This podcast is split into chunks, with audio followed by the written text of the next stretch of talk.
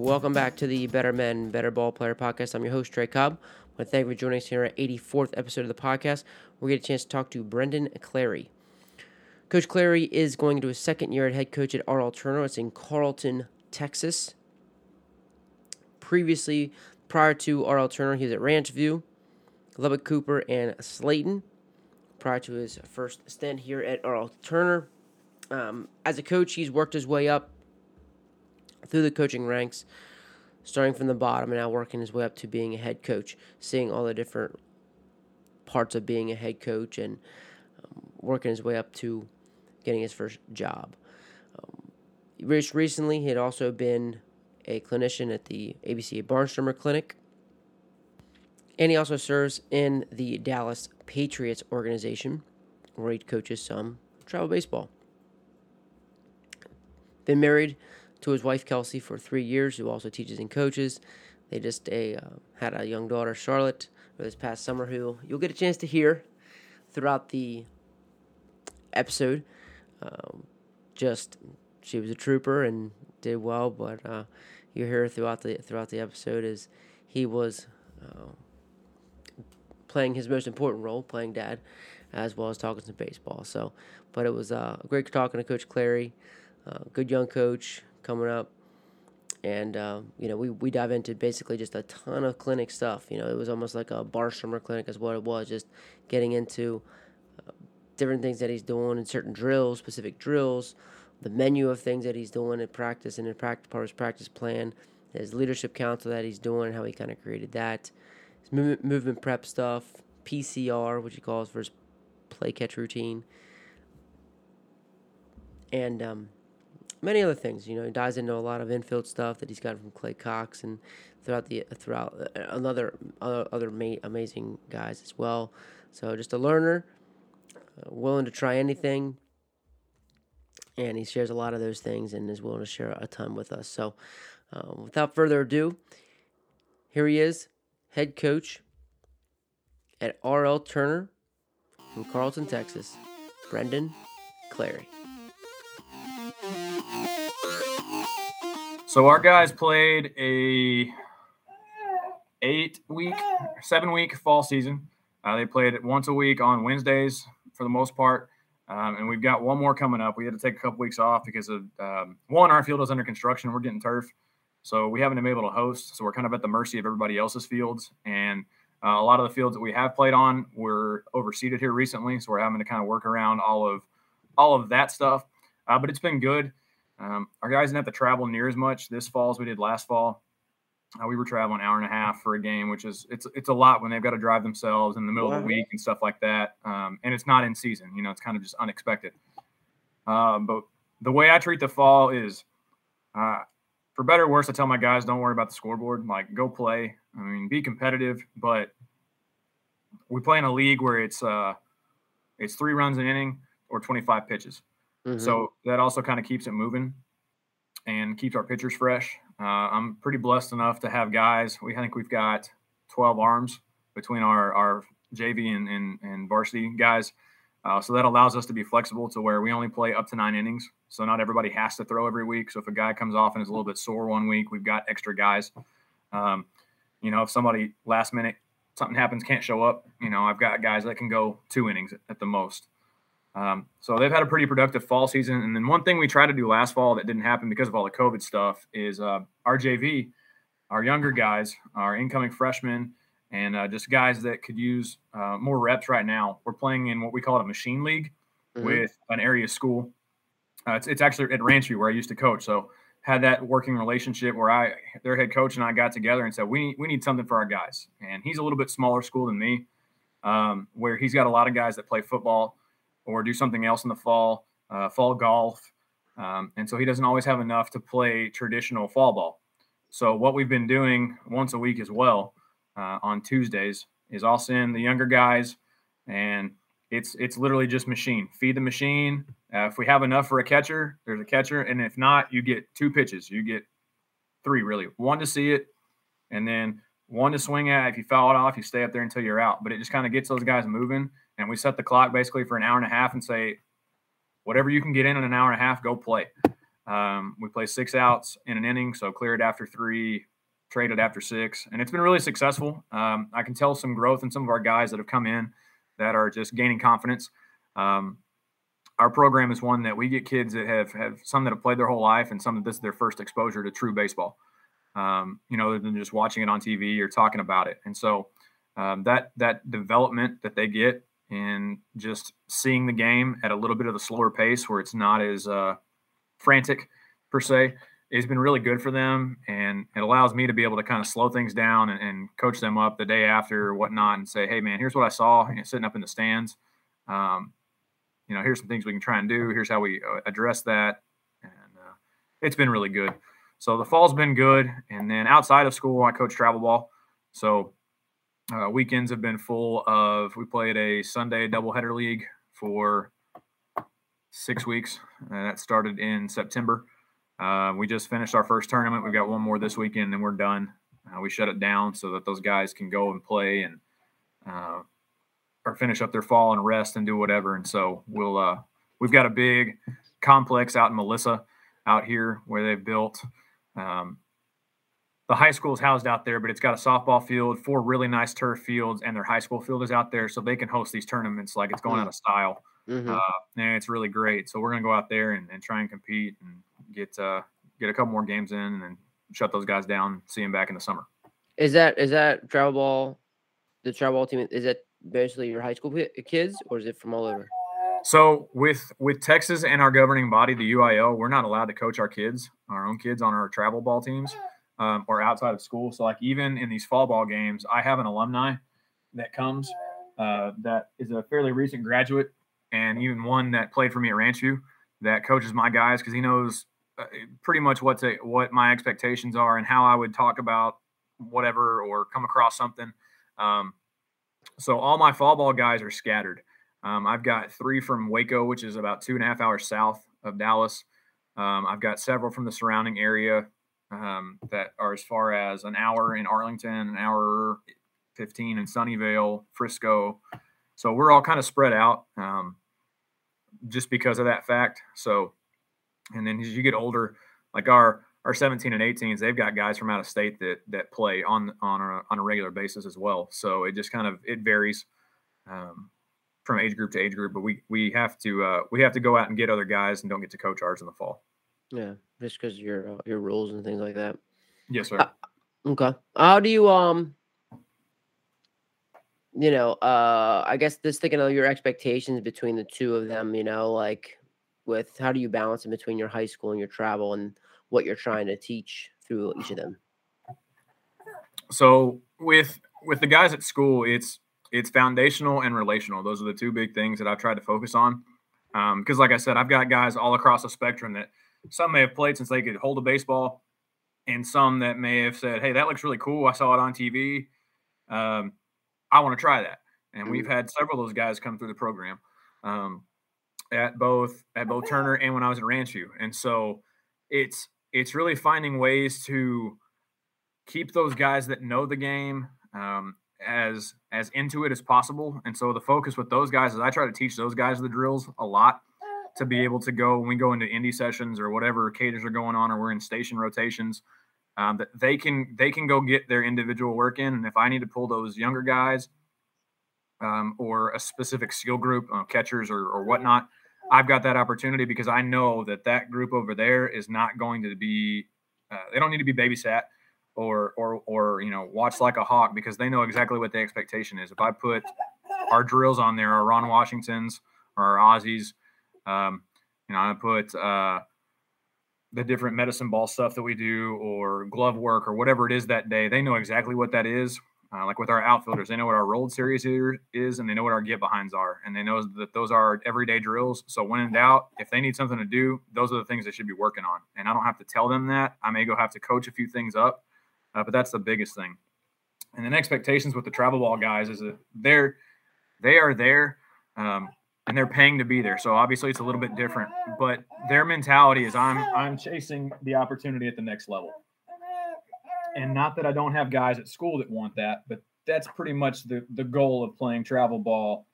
Uh, when you get to 16U, 17U, 18U. You know, you're not. It's not. Uh, it's not all just fun based. I mean, obviously we want to go have fun, but your team needs to win so that you get noticed, so that you get the opportunities that you're you're, you're seeking after. So, you know, we we go a little more focused with individual work. Um, we do some team stuff and we have our bunt coverages and all that stuff. But if we, you know, like in the fall, we don't have practice days because a lot of kids play football. Um, you know, they're playing fall ball with their school while they're playing with us as well. So we may have an optional, hey, Thursday swings at the facility. I'll be there from seven to eight thirty. If you show up, great. If you don't, I, you know, you got a life, I got a life. Like I get it. Um, and the fact that I've got three three guys from two hours away, like I know that it's in the summer it's different. We can say, hey, I need you here. We're going to have a three hour field practice, and I'm going to make it worth your trip. Um, but for them to just come hitting in the, in the cages and get their swings, and they can do that at school. Mm-hmm. So that's kind of the difference. Is it's it's just a little more laser focused with our our travel guys, and we're able to kind of slow things down um, or speed up as necessary with our guys at school, just based on their needs. Very cool. I love to get into a depth a little bit more of like so like uh your roll series, Ron Washington's, you know, your get behind drills, you know, like uh could you take us through a couple of those things? Yeah, so with our infielders, we um I, I just kind of take it. We we changed it to Aussies because it shortens it on the practice plan. Uh, okay. But I originally called them five five fives because in watching what you know, like the Braves were doing at pregame tonight. Yes, they were. Um, and the Astros too. I think there's a there's a video floating around Twitter where they're out there, and so we, our five five fives that we called Aussies then were just the short hop picks. We're working five in the front, five to the forehand, and five to the backhand uh, from a knee from a knees, and then you go up to the the the the fielding position. You work the same thing. Um, and then something else we've done, and I, I, give all the credit to my college coach, Coach Andy Atsley, who used to be at Harding. Um, he he showed me some med ball stuff that we use to try and get guys to loosen up without it being uh, working on movement patterns without necessarily having to stop and teach it because the the weight in the medicine ball corrects a lot of uh, a lot of those issues, whether it's ankle instability or core instability or uh, body position with the glove and the ball and whatnot. And so we do the same thing. We roll that. We work on. We focus on a heel heel toe action, um, and and the biggest thing with those drills and, and even with our outfield drills that we we really press upon our guys like make sure you get the rep that you want uh, and communicate that to your partner. Uh, I, I the kids don't understand this analogy, but I liken it back to kickball back in fifth grade. Like if yeah, you got a really bouncy roll, like yeah. you don't want to take that. You kind of threw it back and said, "No, I don't want it." Um, so having them advocate for themselves has been big. And then with our our rolled series with outfielders, they, they partner up. Uh, and they can go anywhere from 60 feet to 90 feet to 120. It just kind of depends on wherever they feel they need to work. Uh, you know, obviously we start them in closer, but if they're really struggling with seeing that ball move from distance, we, we start there. And it literally is, it's the same thing just with outfielders. We roll a ball right at them and they're going to work on the pro step uh, and come through the baseball. And they're going to back back up and roll it to their partner and then they'll go glove side spin, uh, and then we call it a backhand pick, where it's a backhand pick and stab, and get that foot planted and work back, and then get behinds. They can literally do this by themselves, where they're they're just tossing it up. They're working on getting behind and working through the baseball. Uh, if they're with a partner, you know they're they're they're playing catch basically, you know throwing rainbows and lollipops to each other and working through it and and getting the transfer uh, that a lot of guys a lot of guys that we've seen here lately seem to trouble, struggle with because they want to catch the ball out here and with one hand when there's a play that has to be made. Um, so those are just kind of some of our everyday drills that we do um, that we've found ways to mix it up and make it not so monotonous. Uh, like with the five five fives or Aussies or Ron Washingtons, you know, um, we we've called it 30 for 30. Well, you got 30 reps, so you're going to get 10, 10, and 10. Well, who's going to win? You know, we turn it into a little tournament. Um, we've we played tennis before where you, you get a line in the indoor and you're working with a paddle glove or a, um, a trainer glove and all you're working to catch is, is that, that glove flip and it's got to get over, you know, over the net. Um, just to kind of get them competing and, and, and wanting to work to better themselves while, uh, while basically doing fundamental stuff. It's just kind of, it's disguised. So how so you like do these every every day, correct? You said you said you like do these every day, like kind of your daily vitamins. Just about, yeah. We um one of the changes I'm going to make this year because we're going to have a little bit of a gap between when school is over and when uh, we're actually going to start practice because we don't get everybody in the athletic period is uh, treat it like a pre-practice period where I'm I'm not going to be hardcore on them about it, but I'm going to say, you know, hey, if you're in the athletic period, you should already be dressed. Basically, just take yourself to the field and whatever you need to do. Um, you know, as far as you need to get extra, you need to roll something out. You need to foam roll. You need to do whatever. You need to go get some extra jogging in, sprinting, whatever. But we're also going to have. I've got a board. It's actually in the locker room where I'd show you, um, and it's divided between infielders, outfielders, pitchers, and catchers.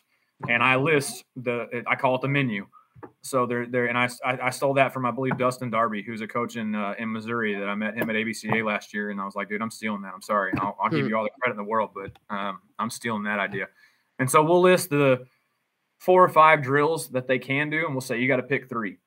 Um, so so it, it gives them some choice and some say in their development without me saying you have to do this and it coming across as well coach is making me do this. Um, that's one thing i've learned in the past three or four years um, is that giving and it works in the classroom the same way. Giving students and your athletes a choice really really helps their development because you may say okay hey every, everybody has to do our aussies our 555s whatever um, but after that hey if you want to go do we call it the trotsky two ball you know where you're working hands um, we have a, a, rolled series at second base we call flip throw, working turns at, at second. Um, they can literally go play wall ball with each other. I mean, there's there's lots of different options that they have that we'll just give them four or five things and say, okay, hey, you've got 10 minutes to perform these three drills. Um, if you think you need five minutes of this, well, you got you got to make it work. Um, the challenge has been working better with outfielders, and and because it's, and I I played outfield in college, but it's pretty simple. Like it's keep the ball in front of you and catch it in the air. If, if I had to be, just, yeah, I mean, I just had if I had to be just as blunt as could could possibly be, and so, um, we hammer that all the time with them. Is like keep it in front of you. If I see your numbers, that's a problem, right? And so, um, trying to be more creative with them has been the hard part. Um, one thing we did is the, the QB drills, or I've heard them called Flacco's, just because the mm-hmm. guy was a Ravens fan. Um, but they'll do it with each other. Uh, another thing we do is we'll get them in the prone position and they'll lay down face down basically, and we'll say ball, and they'll toss it up and from a partner, and they'll have to find it and catch it. And then after they catch that next one, the partner or me, uh, we call it star drill, but I'll throw one diagonal, so they've got to track it and chase, plant, and as soon as they catch it, I throw the next one opposite of them. Mm-hmm. So it's over the shoulder, over the shoulder, over the shoulder, back middle, and that hard liner back mm-hmm. at them. And so it's just another it gets them moving, it gets them warmed up before we ever really get into our actual team stretch and our dynamic warm up and our movement prep. That uh, hopefully starts to kind of focus them as well and kind of get them into baseball mode coming out of class and whatever else. So those are just things that we've tried to install. Um, it'll be a little bit different this year. I've got a brand new assistant to the program, and third coach is to be announced. So, mm-hmm. um, trying to install as much of this in the fall as possible so that we can just kind of get it rolling come January. Yeah, because I know you're you're in your second year now. So like, what kind of challenges have you faced? Like, you know, with the taking over the new program in your second year. Um, man, first year being COVID year was a heck of a year. So uh, uh, aside from that, I think it was just making trying to meld my philosophy with what with what was already here. Um, not to just completely come in and, and bash them over the head with a hammer of this is how I want it to be, this is how it's going to be, but trying to find that that happy medium year one. Um, you know, year two, year one, I thought I, I had to do everything. Like I thought I had to have, we had to do this type of practice and we had to have this type of setup and I had to have a leadership council with one guy from every grade. And I finally this summer was able to sit back and go, okay, there's there's parts of this that I can do, um, but I need to pick and choose a little bit better. So with the example of the leadership council, we've gone back to it, but we we allowed the kids to vote for three of their you know captains, leaders, whatever whatever you want to call them, um, and then those three nominated two more, and I chose two. Um, so we've got you know three team captains, and I can go to any point and say, hey man, you know what's the pulse of the locker room? Um, yeah, have, have you you know so and so hadn't been here in two days? Have you talked to him? Have you sent him a text? I sent one and didn't get a response. You know, maybe he needs to hear from you. Um, but it also lets those guys know because we've got we're really blessed right now to have. Um, we only had 21 in the program last year, and we've got 27 in the program right now in the fall alone, and that's not including some of our guys that'll be coming to us. Um, we were we were hit pretty hard with with kids having to stay home because parents were working and stuff last year. So um, just the fact that we've been able to grow the program is huge. But um, letting them letting them have some more say. I, I, thought year one it was my way or the highway on a lot of stuff, and you know having them be able to come to me more often and say, "Hey, coach, what if we tried this?" Or, "Hey, coach, I saw this drill. Can we try that?" And I'll I'll say, "You know what? Let me look at it. Let me let me get back to you." Um, and and not not saying that and being like, "Oh yeah, you know." You know, sometimes people, oh yeah, I'll get back to you. Like, let me just, but no, I, know, I'll tell them, say, hey, if I don't come back to you in two days, like, come see me again. You know, I've, I'm, got squirrel brain. So if I don't write it down or you don't text me or send me an email, like I'll it'll be mm-hmm. it'll be gone. So I think that's been some struggles. Um, you know, I, I learned a big thing and, and just over communicating. Um, I thought I was communicating a lot, and I could have communicated so much more um, in so many more ways. So, you know, I've got um, I've got a parent GroupMe that I use along with our email system. Um, we we can we've got a little email listserv or whatever with our alumni that we use to communicate with, and then um, I've got one for my booster club members that I just pretty much include on everything, and then the boys are included in that email as well. So they've got one, and then we've got different ways that we communicate with them. So it's just it's having those multiple places. You know, there's days where it's like, man, did I send it out to everybody? Um, but it's it's one of the ways that we've made sure that everybody knows what's going on at all times. Um, it's it's easy proof to say, you know, if, if somebody has a question about something, well, hey, here it was, here it was, it was sent here, um, and, and, just trying to trying to stay ahead of as many possible problems as possible. Um, what's what's nice is, you know, with our field being under construction, we haven't had many of the those type of problems with any kind of uh, you know work orders and all that stuff, but communication, patience, um, and I think reflection are probably the biggest three things that I learned. I thought I knew a lot coming into to year one, um, and have never really doubted my understanding of the game and stuff like that. But it's the administrative side that that really changes um, when you put when you sit in the big chair. That uh, I only saw glimpses of um, when I was when I was an assistant, various places, and so um, it's just kind of a learning curve. And now that now that school's back to normal, life's a whole lot easier because I can you know have conversations with people and not not have to do it from six plus feet away or have to have it all on a Zoom. Like we actually get to have our first booster club meeting in person next month. It's gonna be great. so little little things like that that have kind of made a big difference. What would you have what would you have changed about your previous experience to kind of to help you more? So like with your assistance now, you know, is there something that you will do differently to help them prepare them for like taking the the big chair, as you would say? Uh I think for me it was I didn't take enough I took notes at every clinic and stuff that I went to, but I didn't come back and condense it. Um, you know, I didn't create a notebook or a notepad or some kind of something to go back to that's like, okay, hey, I really like this from when I was with this program, or that I saw this coach trying or doing or working on.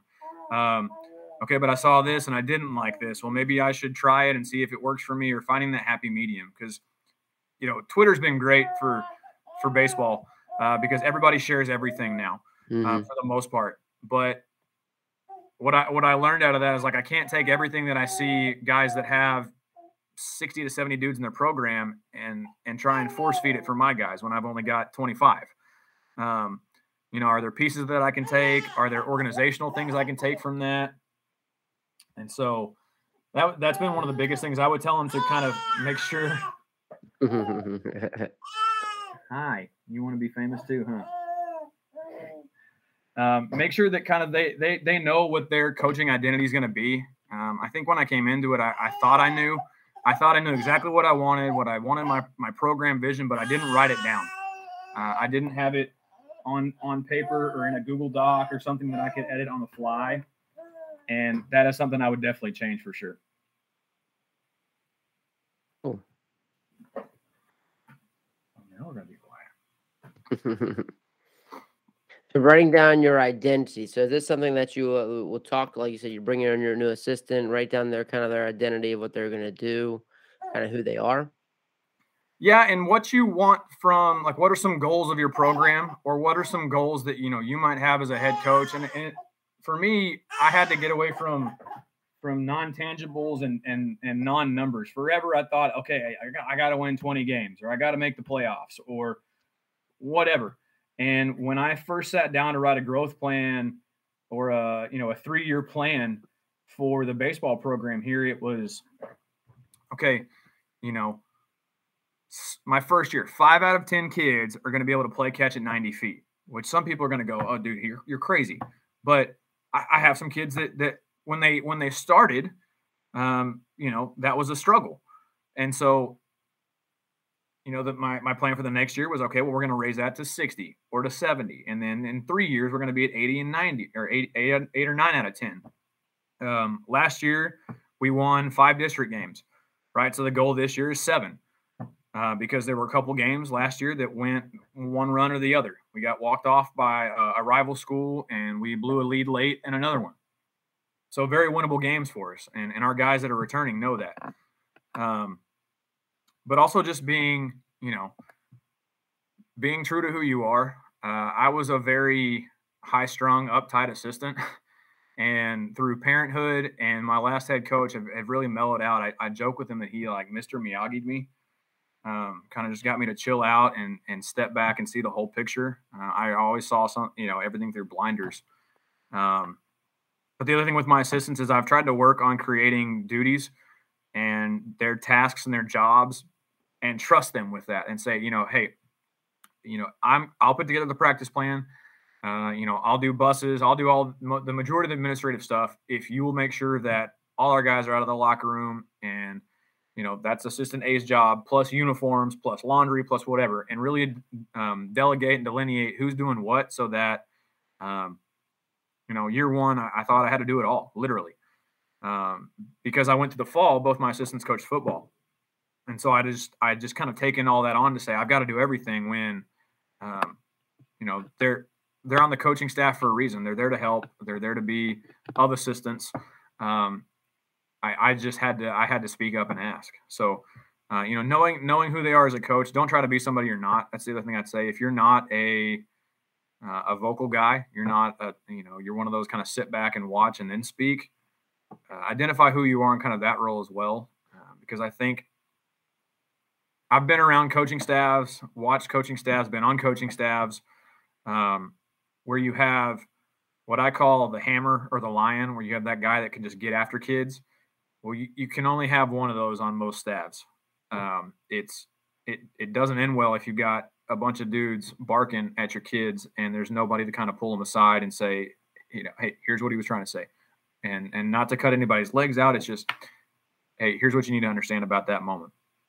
Um, and so that's where I've kind of had to adjust some things based on uh, the different staffs I've been on. You know, I came in as the young guy and the boisterous guy. I'm like, you know, this is how we're going to do it. Let's go full full go, um, all gas, no brakes, the whole thing right there. But uh, having some having some feel, you know, that term gets thrown around, but having a lot of feel for your players, for your program, um, for me, for my parents, a lot of my parents work, and so trying not to overload them and stuff that we do uh, as well. So just stay true to who they are and and ask questions. Man, that was one thing that I learned as an assistant was to ask questions.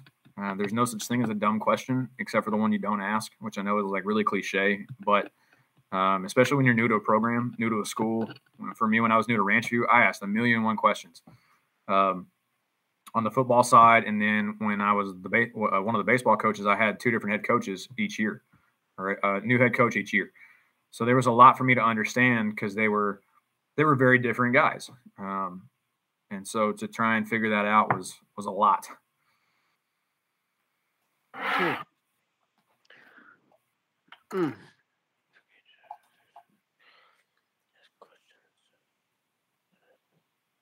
Very cool. Oh. Um. So I'm just thinking about so how are you uh, continuing to grow your culture. You know, so I know a lot of people are trying to, you know, everybody's culture is a big word, and you know, what are the things that you're doing to grow the culture? one of the things we reinforce with our guys is that our culture grows or doesn't every day. Um, and that the only ones that can really protect our culture is us. I don't remember where I heard that. That is not from me. I'm not that wise yet, um, or may never be. But I heard that, and I was like, "We are the protectors and keepers of our own culture." Um, and so, just just reminding the guys that little things do turn into big things. Um, whether that is, you know, the vision of the snowball downhill or one error leading to another mistake, leading to another over like the little league home run on a bunt. You know, it can go downhill fast. Um, and so with uh, referencing back to that leadership council, it's been bringing those guys in. It's it's several seniors, um, two juniors, a sophomore, and then we we weren't sure how many freshmen we were going to get, so we didn't uh, we didn't we didn't cross that bridge yet. But meeting with them on a regular basis, and I say that like once every two weeks or so, or, or at least pulling them aside occasionally and saying like, "Hey, how was that? What did what did everybody think of of that practice plan? Um, you know what what are some things you're hearing that I can change? Um, because they, just have to understand. I mean, it's like when we go to class, like our expectation and our culture is that we will be student athletes, um, and so we we have study hall sometimes during the period and the guys know that like if, if it's study hall the expectation is that you know we're helping each other or or you're helping me do something else clean up something put something else up and um you know i love the guys but i'm i'm not going to clean up after them 24 7 and so we have some things in place as well that are just reminders of like hey um, perfect example they they know that if they leave equipment out it is uh, we we call it a triangle. So from home plate to pole to pole to home plate. Well, we have we've had to adjust it for the football field. So I've just said goal line to goal line. Um, next best thing, I guess. And so I, I went in about a week ago, and they left a bag of bats out. And instead of like, and I kid you not, old me would have flipped out and gone full bull Durham and probably thrown them in the shower, and you know. But instead, I just I took a video of myself opening the bag, taking bats out one by one, and just kind of just showing them. And, and I put a little caption on there that said, "Just a reminder, this will be 700 yards." Didn't didn't come at them. Didn't have to to you know get crazy with them. But they within five seconds there were responses of, "I'm on my way." Somebody let me in. Like I'm I'm outside. I'll be right there. Um, and it was it was our old guys and our young guys, and that's where I was really impressed with how kind of our our, our culture is trickling down in a good way, um, because our our older guys have shown the young guys what it takes and what it looks like through action and not just words.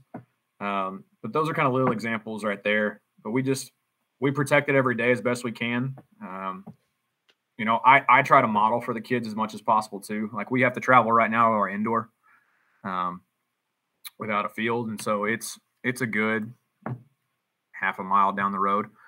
Um, it's only it's only uphill on the way back, so the old adage is out the window there. But uh, you know, I I unless I am hauling equipment, I've told the guys like, hey, I'm jogging down with you. So there there's no reason, you know, no excuse, whatever you want to say, to not beat me down there. You know, don't let my old self beat you down there. And if I, you hear you hear footsteps coming behind you, you better believe it's me. Um, and that's kind of kept some of that culture within ourselves and and and also just some competition where kids are, are having a good time of oh, i'm not going to be last i'm not going to be last um and so there's just little things like that when you when you put together like so your three to five year so like you have a three to five year plan i'm assuming right? Yes sir. So you came up with that and uh because you had talked you had mentioned about that earlier.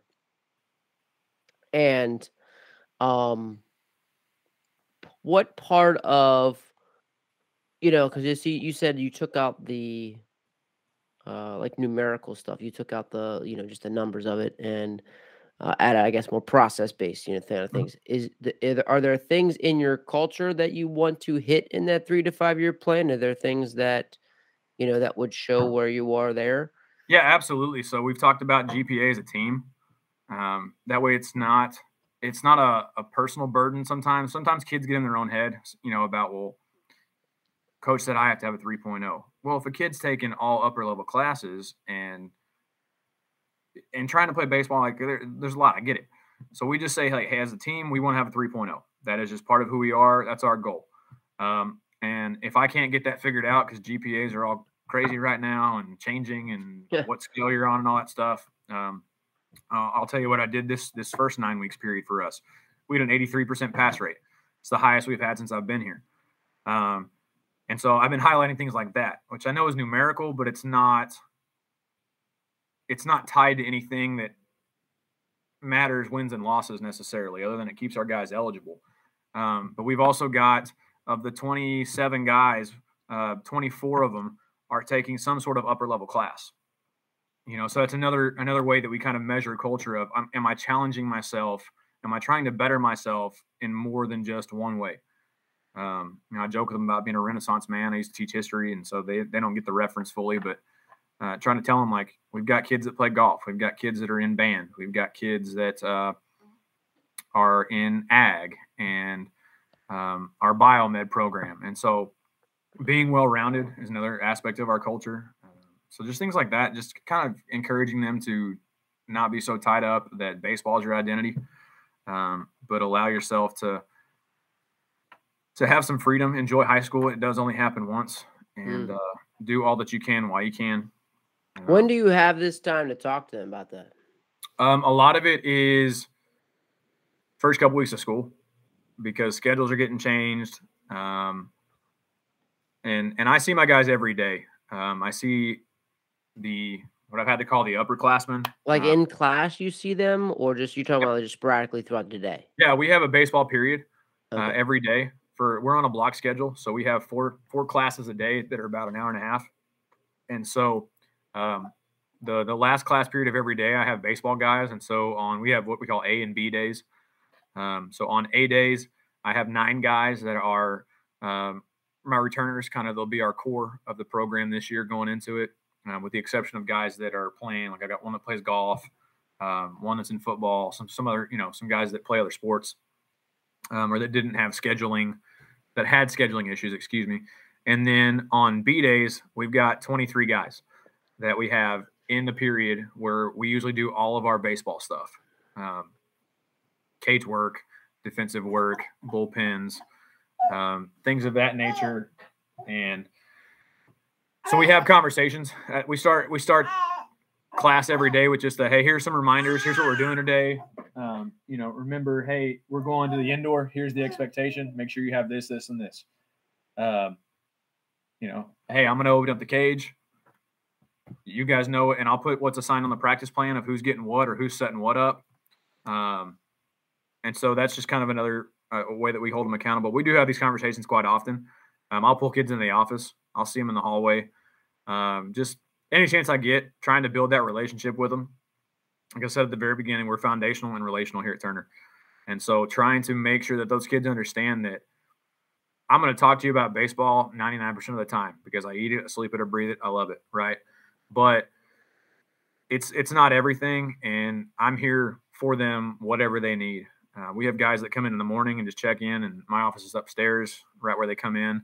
So they'll pop up here and say hi. They'll drop something off. They'll come up here just to to bug me in the best way possible. Um, and so that's another another way that I know our culture is starting to grow and work because the the myth of the coach's office being not very welcoming is starting to change. Um, and so that's that's been a big a big plus for us. For sure. No, that's good.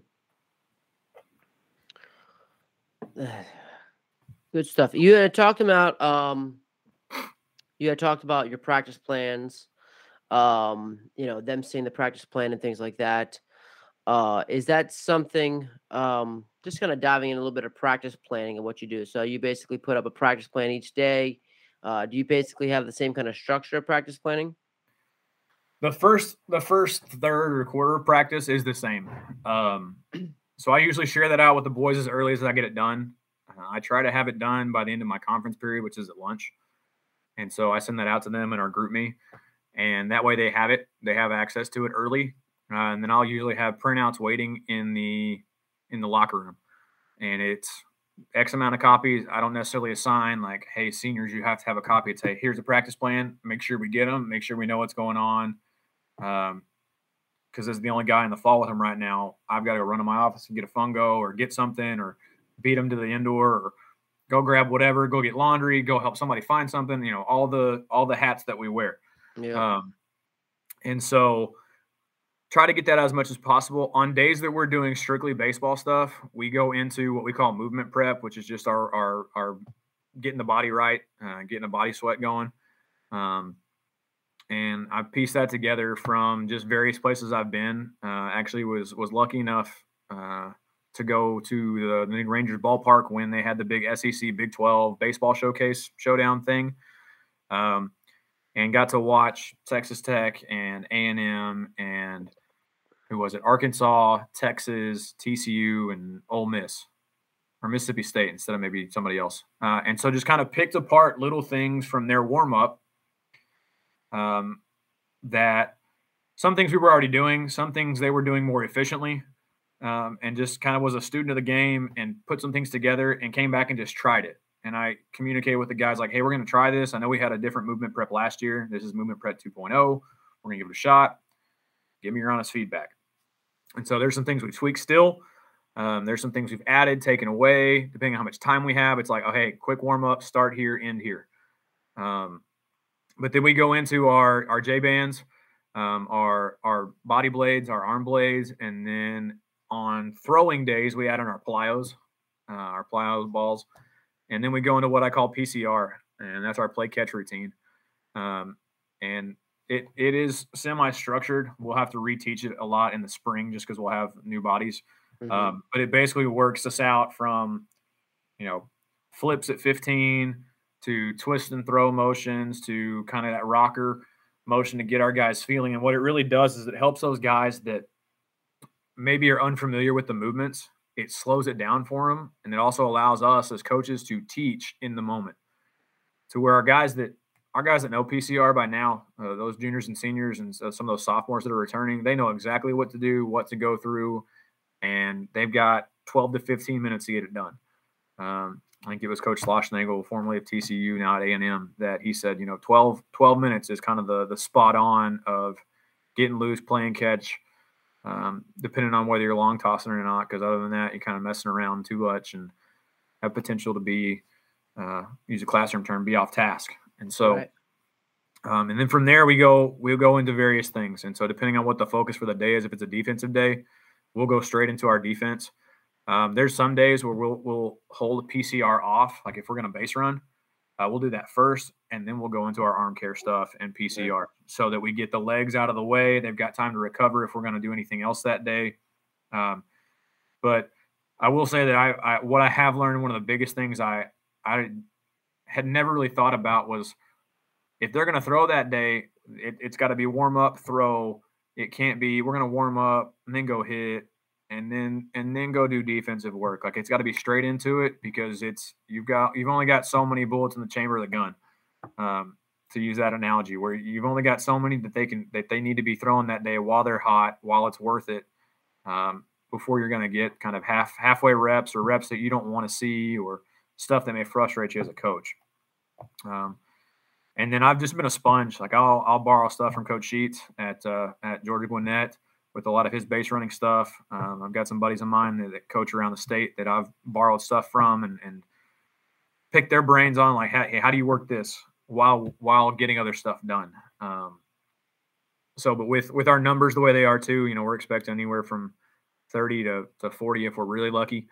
Um, we we do a lot of combo work, and so um, if guys are, you know, if guys are working we call it uh, Cinco series. I got that from Clay Cox as well. Just kind of modified it for us. But there's five different rounds to our infield work. Then we have a drill that I, I borrowed from a buddy of mine, Ryan Canan, who's at Davenport High School and in Comal outside of San Antonio, where it's basically a ring of fire. And we've got eight barrels out in the outfield, and it's machine.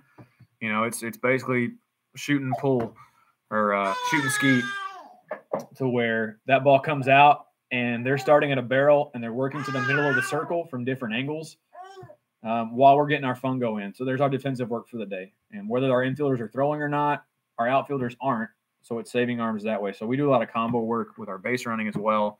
Um, where if our guys at home plate are going home to first, our guys at first are going first to third, guys at second are going second to home, and then maybe the guy at third's working the contact play or the tag play, just to try and get as many as many guys through reps as possible while giving them rest, while giving guys mental reps, um, just to try and maximize our time because we also in the state of Texas only get eight hours a week after school with them. So trying to maximize that time um, as well. And then if there's if there's a day where I know something's going to happen that we're doing, um, I'll try and get it done during the period as well. Like if there's a lot of indie work that I feel like we need to do, I will do it during the period, and we'll go straight into team setting. Um, that's something I kind of took from coaching football. Is there's a lot of times where you wait till you've got everybody obviously to do your team stuff, but um, also with having so many guys that are, are two way guys that have to have to pitch and play the field, we have to be very careful about what we can and can't do. We can't. Uh, we're not lucky enough to go trot out 20 POs and go PFPs for 20 minutes and, and all that kind of fun stuff. So, yeah, gotta be uh be. I guess you gotta be creative with where when you're gonna throw and things like that. I think it was very valuable. As like I think you said, like um, people just automatically just go warm up, they go throw, and then they go off the base running then, or they go off the hitting, and they're they're not they're not throwing. I think that was pretty valuable there too. Just a simple thing, but I think it goes a long way, you know. And it also shows like it's purposeful. You know, you're not just doing the same stuff. You know, I think kids appreciate that. Yeah, we give our guys the analogy of pasta when talking about your arm. That if you want if you want to eat spaghetti, you don't just go, you know, you don't just go take pasta and throw sauce on it and call it spaghetti, right? You've got to go get that that noodle loosened up and softened up and and good to go. But if you leave it in there too long, you're gonna you're gonna hurt the you know the noodle is not going to be very good and if you break it off too early so it's it's just kind of something that stuck with our guys it was kind of a silly reference that we're like there's no way this is going to take off but it has and it's worked and we kind of find little things like that to our guys. Our guys are really really visual uh, in our program so coming up with visual cues for them or visual examples of okay well picture this um, like i stole this from from coach berto uh, um, the the grid system in our outfield we use that instead of instead of doing the whole you know yelling at kids can they think they're yelling you they think you're yelling at them but you're really just trying to talk to them just from from far away um, you know we'll have them if a ball we want them to move up we yell two because the grid is is uh, one, two, three across, four, five, six in the middle, seven, eight, nine. If we want them to go back towards the gap, it's six uh, to our left fielder. So just little things like that. We have to kind of shorten our communication and help them out as best we can. So speaking of that, with the grid system, I never heard that. So you're basically saying for them, are they all like are they standing in the middle of the grid system? And so you're that saying our, that one, two, three in the in the front, four, five, six in the middle, seven, eight, nine in the back. Yeah, so our our home position per se is five. Okay. Um, and then to your to your left, so no matter what position you play, to your left is six, and to your right is four. Okay. So I've and I I I fought myself on this, thinking, well, am I going to complicate it or am I going to make it stick the way it is? And when and we let the kids decide. Said, hey, is it easier to call it this or this? And they said, just keep it the same, uh, because we have several guys that play both corner outfield spots. And so if you said six to a guy that's played left field all game that we had to move to right, and he's used to going to his left, well, we really want him to go to his right. There was confusion there. Um, but it really has helped because we kind of we kind of cheat the system, um, and I won't say we shift necessarily, but we play percentages with high school guys where it is pull to the pull to the gap, mm-hmm. pull to the, the, the power gap, and flare oppo. So we'll cheat our opposite infielder, or excuse me, opposite outfielder in to that two position. Yep. Um, which is really just four or five steps. I don't know I, it's hard to kind of see without a visual, but uh, and then we'll cheat our our gap players up the middle. So left fielder would be at six, right field or left, center fielder would be at four, and we would say two to our right fielder. So our outfield coach would just step out of the dugout, and we always call it left to right no matter what field we're at, no matter who, who we're playing. That way there's zero confusion. And he'll just step out and he'll say six, four, two. And our guys know where to go. You know, and every once in a while it's hey, no, your other two or your other four, Right. you know, stuff like that. But uh, even if it's a specific guy for a specific batter, guy's been torching us down the line all night. Okay, hey, we'll yell at our left fielder, hey, slide to four right here, or go back to five. Um, and that that helped because our guys could come in and no matter what field we're playing on, um, especially a lot of these turf fields that have those those emblems in center field, Mhm. five was easy to find for the center fielder. And then we just taught our, our corner outfielders, well, you kind of adjust an imaginary line to that center fielder. Um, because the, the you know the habit with corner outfielders is you play the line. And Yeah. when I've tried to communicate with some guys in the past of, hey, line up with second base in your outfield spot. Well, then they're too far over or not far enough, and it's still tendency stuff. So it's one of those ways that we've made it work for us. Um, you know, we were blessed last year with the grass that I, I actually went out there in the fall and I spray painted a grid. Oh, cool. And so I'm gonna have to get creative on the turf this year, probably get some jump ropes or something. But that was one way we made it work with kids. Very cool. Yeah, like I never heard. So like, yeah, I think I think yeah, just the teaching of his is the where the five spot is. Like I've always taught kids that you know, uh, uh, rookie thing about positioning. Uh, you if when you're talking like pool side, you know, left-handed batter, right-handed batter, we're gonna line up with second and first. You know, Mhm. sh- straight line. That'll help you put them more in the gap. But yeah, that's cool with the five spot. Um, yeah, very cool, very cool, good system. I like that. I like it.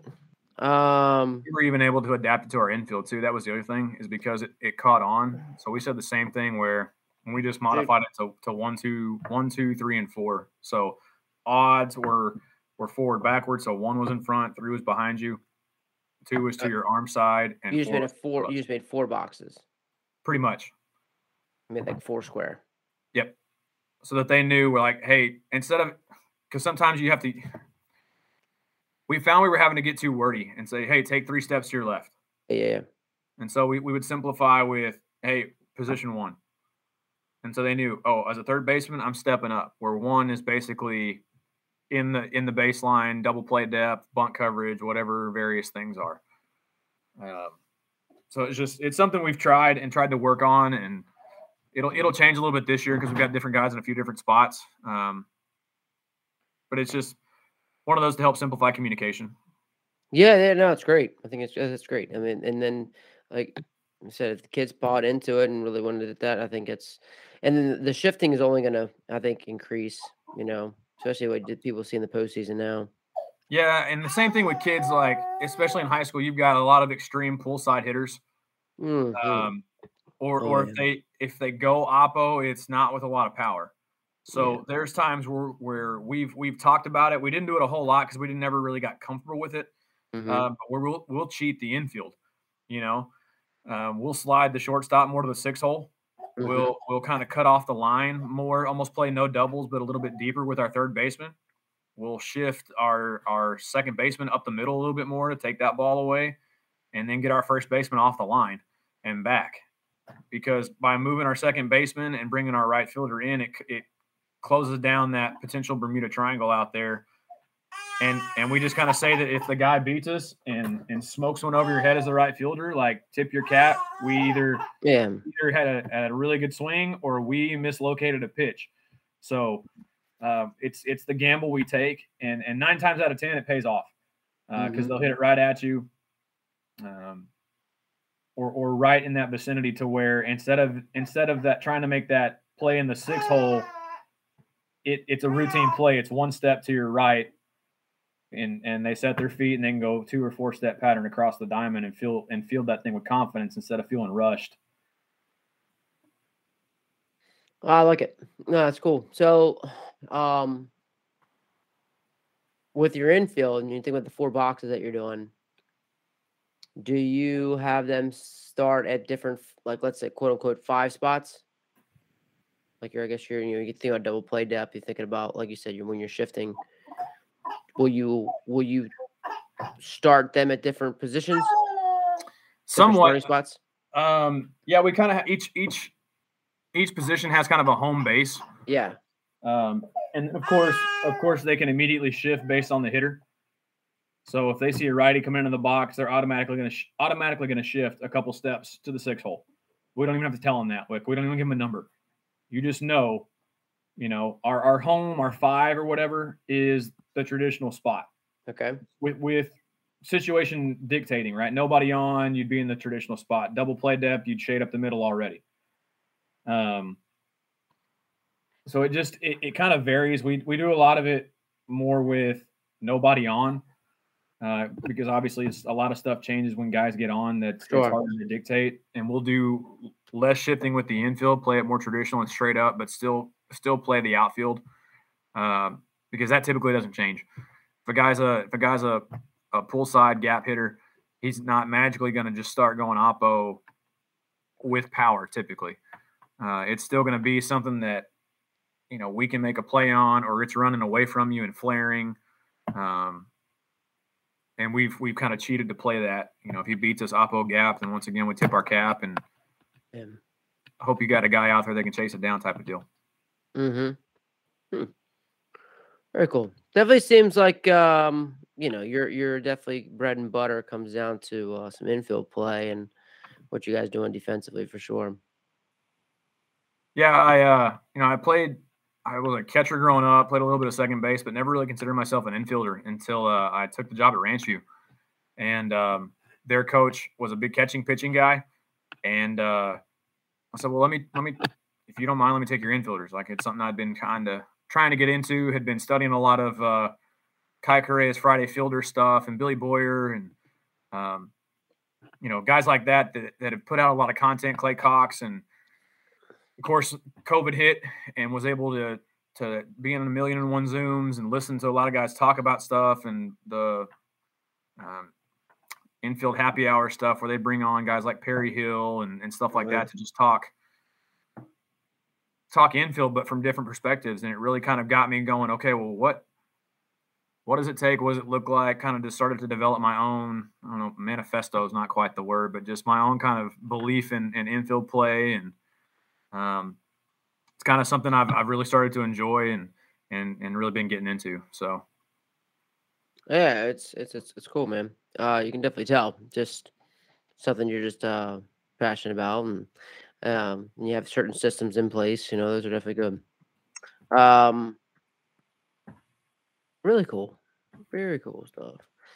I love the grid system there. I, I think that's really, really neat. Um, the PCR, the way you talked about that. You know, that's really a catch play. You have catch play routines. Um, well, I I guess another question is about is about arms. You know, like how or even just like infield play. Let's even just stick with that. Like, how are you developing guys like in in terms of like game speed? You know, and how do you incorporating the game within your practice setting? So one of the things that we've started communicating is uh, we have a red, yellow, green system with runners. Okay. Um, we we haven't been able to have the funds yet to get kind of one of the the digital clocks or whatever, and and yeah, I'm not sure that even if we even if we were able to get one, our guys would fully commit and buy in and be like, no, no, you didn't you didn't stop when you're supposed to, you know, high school kids. Um, but we do we do categorize our runners, um, especially when we get in the district when we've seen guys multiple times, and we we know like you know this dude can run and this dude can't. And this dude, if given a chance, could beat us if we don't work through a baseball. Okay. So, um, you know, I'm I'm a religious charter in game. I keep pages on guys in a notebook and stuff like that. And it's just it's you know, one of the ways I stay focused in a game and allows me to to be able to communicate what I'm thinking with actual proof sometimes mm-hmm. uh, to our guys. And so we'll holler out, "Hey, red runner, we walk a guy, it's like, hey, yellow runner, mix it up, right? Or hey, green runner, and then we'll call a bunt coverage. And so our guys just know, you know, depending on where they're playing, right? If if I'm a second baseman and I got a green runner at the plate, I I can treat it yellow to green. Uh, I've got more time, but if I bobble it, I better get rid of it. Uh, if I'm a if I'm a shortstop and that ball's hit to my my backhand, I got pretty much one shot at it as a, as a green runner. Um, if as a third baseman he tops one and chops one, it's it's do or die basically because if that guy can run, you know, and I I just got to know that I've I've got one shot to make that play. Uh, with yellow runners, shortstop's got that opportunity to come up, nice two step pattern, work it across, um, and even on double plays, like that really helps too. We know, hey, guy at first is a red runner. Okay, so let's try and get the out at second. Um, when when guys are at third and trying to tag and communication with our outfielder. So it just that's that's a big one. Um, and it, it's forced our guys to have to communicate with each other as well because now our catcher knows exactly what to expect. There is no, oh, oh man, that dude's fast. Like, well, yeah, we we we told you he was fast. You just you got to understand our system here. And so um, I think that was a little eye opening last year. Um, and in trying to explain it, it got wordy. But once they understood, like, hey, it's it's a one word code of slow, be cautious, dude can go. Um, they understood that, and it was like, okay, here we go. So that's one of the big things we've worked on um, as far as kind of understanding time. And then we also um, borrow this from Clay Cox as well. He's he spray paints baseballs, Mm-hmm. color of the runner. Um, and we added one. He he he does red, yellow, green, but we added a blue baseball in there as a automatic two to four step pattern, just so guys don't get they get used to doing it the the, the right way, the fundamental way.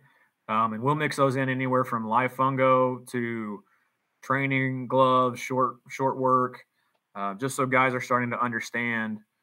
And once again, it's a visual. You know, now I know I see that ball is green. Um, okay, I've, I've got to be efficient with my my movement patterns here. I can't take my time. Um, and if we're if we're able to get film that day or whatever, we're able to talk like, hey, your first step was the reason you missed that ball on a green runner, uh, and it allows guys to see it and understand it, and and then going back to our practice plans, that that pre-practice stuff, that indie time, they can work on that, and we can communicate that to them as well. Absolutely. Yeah, I was wondering. If, I was wondering if you did the colored balls. I was wondering. I was just uh, waiting for it to come out. So you said the blue ball is for when you would do two to four step pattern. Yeah, we just it's our kind of traditional. We because we didn't have a color at the time, but we'd already spray painted them, and so I was like, well, we'll have to come up with something, and so we use that more in our slower or controlled environment. Um, not as much in live fungo. Like if we're doing a rolled series, um, or uh, you know, short fungo type stuff where they're just working through it, being fundamental, you know, understanding feel and connection to the body. Uh, and it takes the time out of it, right? It it it that's kind of our build up to hey, now it's go time. Now it's real situation. Now, okay, hey, we're going to go into a little scrimmage here or an infield bunt scrimmage or whatever. Um, just kind of sets them up that way. And you go to the zoo, not the jungle. Absolutely. from the jungle, from the zoo to the jungle. That's all it is. From the zoo to the jungle. So another Texas, Texas guy. Coach Sherman. That's it. Coach Sherman. My man Sherman. Um, very cool. So love the info talk. I can talk info all night. well, so here's a question. So, uh, pick series. What kind of what kind of pick series you got? You gonna talk? So you, guys mess, mess around with much picks?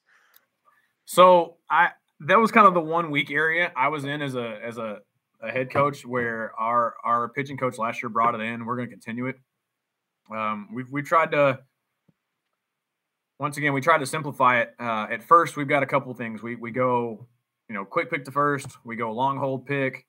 Um, my my favorite, the kids hate it when I call it, is the come set and just step off and hold it. Um, but we usually follow that with a quick pitch type setup where we'll give the pick call and a pitch so that, that pitcher knows like, hey, I'm stepping off pick and I'm back to work, and we're going to try and catch the runner not being ready uh, and giving him time to kind of get back to his lead. Um, but that one's always funny because you always get all kinds of noise from the other dugout and the oohs and ahs and and all that stuff. Um, at second, we've toyed with a couple things. Um, we call it from behind or from the pocket. So from pocket is very traditional, uh, kind of working guys here and there. Um, we've got a couple picks to where uh, glove flash and go. Uh, from behind, we have them where they break. So pitcher comes set and looks. When he looks back to the plate, he comes set looking at second. When he looks back to the plate, that's the timing to go get the runner. Mm-hmm. Um, and what we have found and kind of learned a little bit is that um, you know, it takes it takes a lot of work to get the timing down, but it can be effective in slowing teams down that like to run, especially at second base. Um, we found out with some of our guys and and even some of our, our travel ball guys that runner gets to second and you stop thinking about him a little bit. You know, that's when pitchers typically go into their most rhythmic pitching because they're going, oh crud, he got second. I gotta I gotta find a way to throw a strike right here. I don't want to let this guy on. Uh, whatever it is. And so we've got a couple that we work behind. Um, we're to probably look at some of the glove drop stuff this year just to simplify.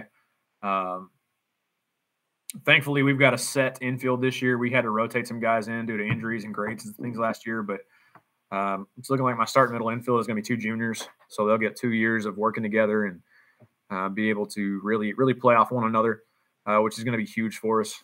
Um, because like I said, we were kind of having to rotate guys through, and I think that also added to some frustrations of the guys not being on the same page sometimes. Um, but it's mm-hmm. definitely something we we allot time to in practice. Um, sometimes it's those pre-practice times we do picks, um, and it'll be just a, just a first. So we're gonna throw a nine hole or an, uh, a sock net over at first base, and pitchers take a bucket of balls and they go work through their various picks. Because um, we don't, you know, we're going to trust that our first baseman can catch over there right. uh, obviously. But uh, that's a, that's a way for them to get that in. And even though sometimes that's done before throwing, we tell them like, hey, 75% speed. I'm more worried about your feet nine times out of 10 than the throw because the feet are going to dictate the throw half the time. Uh, so with our picks, we talk about, especially the first, staying in a box, that if their feet get too wide or whatever, you know, you're off balance, and that's typically when the ball gets by or spiked or whatnot. So um, that's that's kind of our a little bit of our pick series. We'll um, it's you know the other one we've we've toyed about, and I talked to my my travel ball assistant about this one all the time. And he talks to me. He's a he's a pitching guy. He's like, you know, you, you, we got to install the third to first, and I'm like, you know, it's kind of a lost art now. Like nobody does it.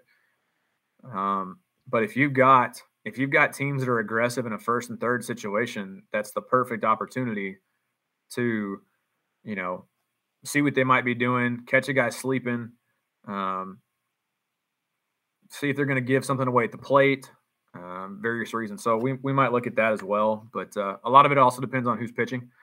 Um, with some of our guys that, you know, we got some seniors that'll throw first this year that will have the whole repertoire and whole opportunity and tool belt to throw at them. And then some of our young guys, it'll be, hey, you're going to learn A and B at first, and you're going to learn the inside move to second base. Mm-hmm. And if mm-hmm. you can master those three things, then we'll call it good. Um, but we also emphasize step off. Like the best pickoff move is just step off because half the time you're in your own mind on the mound. We're just step off and reset and control the tempo, control the timing, and you're good to go.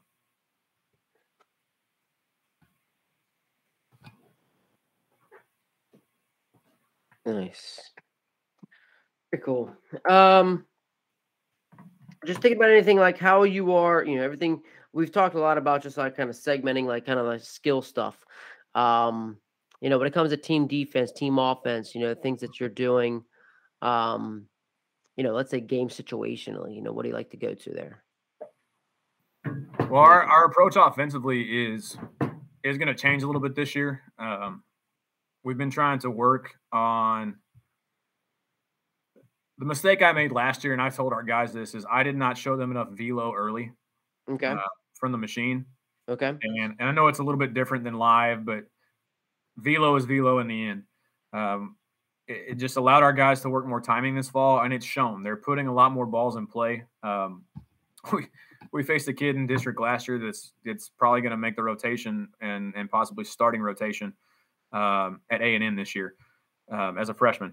Kid six three, six four, left handed, and can throw absolute gas. Mm. And so we saw we got the we got the joyous opportunity to see him twice in district. Mm. And so we've got a couple teams that have guys that can really go and really throw. So we've started working on velo early and and high velo off speed, um, just to be able to see it if nothing else. Like I've told our young guys because some of them get in there and I see it. They're they're absolutely terrified. It's like what have I signed up for? It's week two of baseball and this is coming in at my you know it's coming at 80 miles an hour, 85 miles an hour. Like what am I doing? And I just tell them, hey, track it, have an active take, see the ball come all the way in. I said, I can I can live with you not swinging the bat once. Your first round or time through the round or two times through the, the the cage, as long as you're getting something out of it. And that's something that I didn't really enforce last year. Um, we had we had a couple more seniors that I would just kind of turn loose and be like, "Hey, there's the machine. You know what to do. Go hit. I'm going to work with some of these young guys that that need the help." Um, but as far as approach, we're going to look to put more balls in play this year. We kind of struggled with with that because of velo and timing and getting swings ready to go. And uh, um, we're going to teach our guys to to bunt and and and just bunt. You know, uh, we've taken the word sacrifice bunt out of our vocabulary here at Turner and really, really gotten kids to start focusing on if we ask you to bunt, I just need you to get it down and fair, um, and anywhere but the pitcher. Past that, I'm good with it. If if they make a play and you're out, cool. If you're standing on first, even better.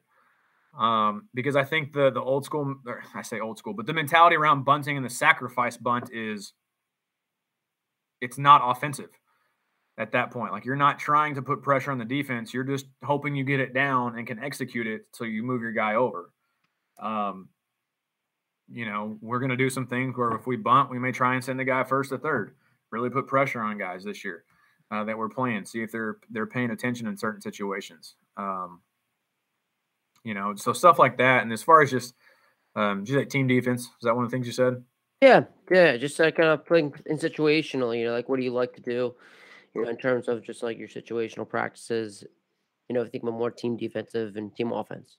We'll do a lot of 21 outs um, because it's it's kind of the closest thing we can get to structured simulated game without us concocting too much as coaches.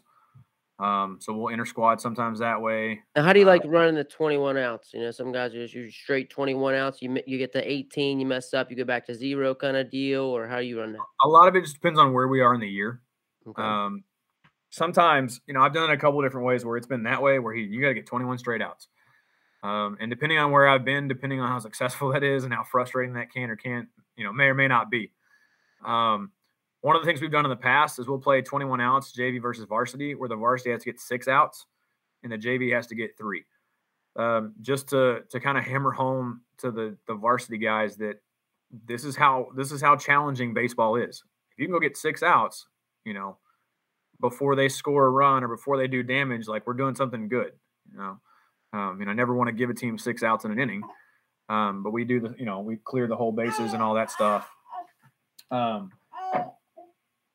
but the other way we've done it is, is a pretty straight up inter squad too, we'll, we'll actually even up the teams. Uh, we'll go royal and white, and guys will throw, and it's the best kind of uh, indicator for us to know who who is ready to compete that day, who's willing to challenge their teammates. Uh, you know, who is who is willing to kind of get after it a little bit. Oh no. We're fighting. We're fighting right now.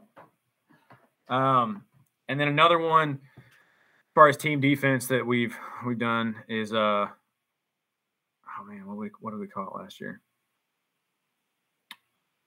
Oh, we'll use the uh, the deck of cards that everybody kind of has the, with the various situations where we'll uh, we'll run it out there, and uh, we'll use you know whatever. If it's varsity only, then we'll say, all right, JV guys, you're running bases. Your job is to make the varsity look bad. Right? And we we say it jokingly, but if our if our young guys can understand the, the competition aspect and put pressure on our varsity guys, and if our varsity guys can understand that if you have an opportunity to get an out or take somebody um, and you know snuff out the candle at the end of a game or whatever, you got to do it. You can't give teams opportunities to to chip away at you. Um, and so that's one thing we'll do.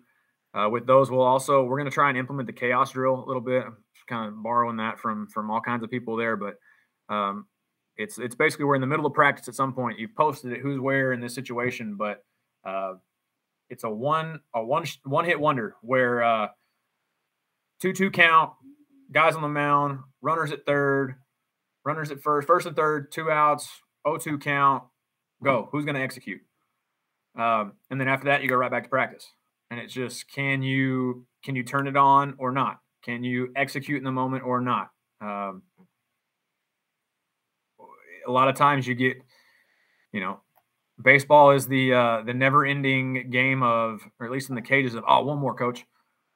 let me just have one more. No, I didn't. I didn't like that. Give me one more. Well, you don't. You don't always get that opportunity in a game. So trying to hammer home the um, the intentional being intentional um, in certain situations and trying to execute as best you can. Cool.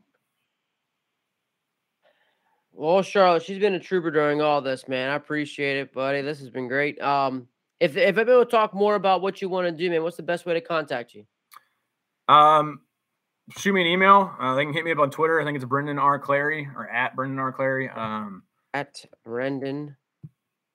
I think. Let me double check. I can't keep it all straight. R. Clary. No, scratch that. It is Brendan underscore Clary. See, I'm glad okay. I checked. Brendan underscore Clary. Email? Um, uh, brendan.r.clary at gmail.com. Brendan.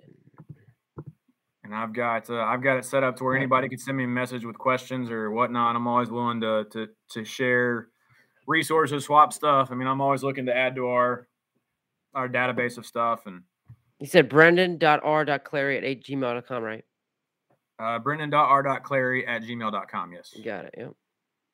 Very cool. Uh, but I would also encourage anybody that's that's going to you know listen or watch or whatnot to uh, you know join your your state association. Um, I know one of the biggest things for me has been ABCA and and my growth as a coach and opportunities that I've had.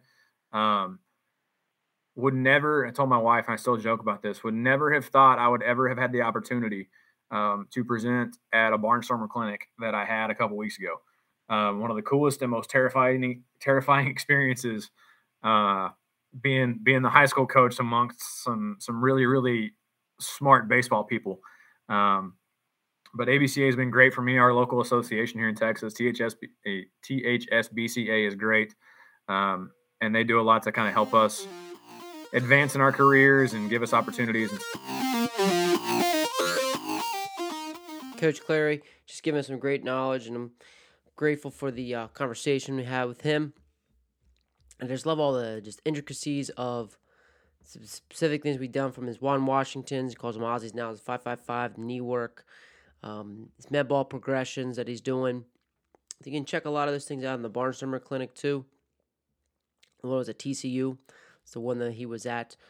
Um, again, feel free to reach out to him for more of those drills. Outfield grid system, starting at those nine boxes, starting in the five. The five will be the middle of those nine boxes and then referencing that from the infield grid system. I think all those are good for simplifying communication. Red, yellow, green running system. If you don't have some type of running system or knowing guys, plus runners, things like that, so then infielders can make good good decisions. Really great stuff. Um, his combo work, uh, those are great things to talk about with the infield, especially in short amount of times. Uh, being creative with the kind of players that you have Great work. If you don't know more about combo work, you can see more about him. Uh, Gary email Clay Cox is a great guy for that as well. And I know my uh, I had RJ Farrell and he does a lot of combo work as well within his infield work. Um, deck of cards. Deck of cards is those situation. I thought that was a cool stuff. You brought that into play um, when you're looking for different situations and what they're doing uh, based on what you have with cards. Uh, super cool. I love his thing of active take. I love that's a tag. Let's have an active take. Three O counts. You know, let's have an active. Like I would say, like don't take it for granted. I just love how he said that. Uh, that's what great about the game is how we're all able to, you know, teach the same thing. It's kind of the same language, but you're able to say it differently. So that for me, that takeaway was pretty cool. You know, have an active take really cool. I love how he's talking about getting taking the sacrifice out of the bunt because it is an offensive play. So a lot of cool stuff, a lot of nuggets from Coach Clary. Again, Coach Clary from R.L. Turner in te- Texas. Uh, happy to have him on here to talk some baseball. Chalk it up again. And, um, you know, thank you guys are holding on here. Um, and really thank you, the Will Miner, the guys at Netting Pros, um, as they continue to improve programs one facility at a time. Netting professionals, they specialize in design, fabrication, and installation of custom netting for backstops, batting cages, dugouts, scoreboards, BP screens, and ball carts. They also design and install digital wall padding, windscreen, turf, turf protectors, dugout benches, dugout cubbies, and more. Netting professionals continue to provide quality products and services to many recreation, high school, and college fields, facilities, and stadiums throughout the country. Contact them today at 844-620-2707 or info at nettingpros.com. Visit them online at www.nettingpros.com or check out Netting Pros on Twitter, Instagram, Facebook, and LinkedIn for all their latest products and projects. So again, thanks to Will Meyer. Thanks to those guys um, sponsoring us and keeping this thing rolling and just helping us grow the game, just like Coach Clary was here today with giving us all this great information, great tidbits of how he continues to make his players better. So, until next week, keep getting better.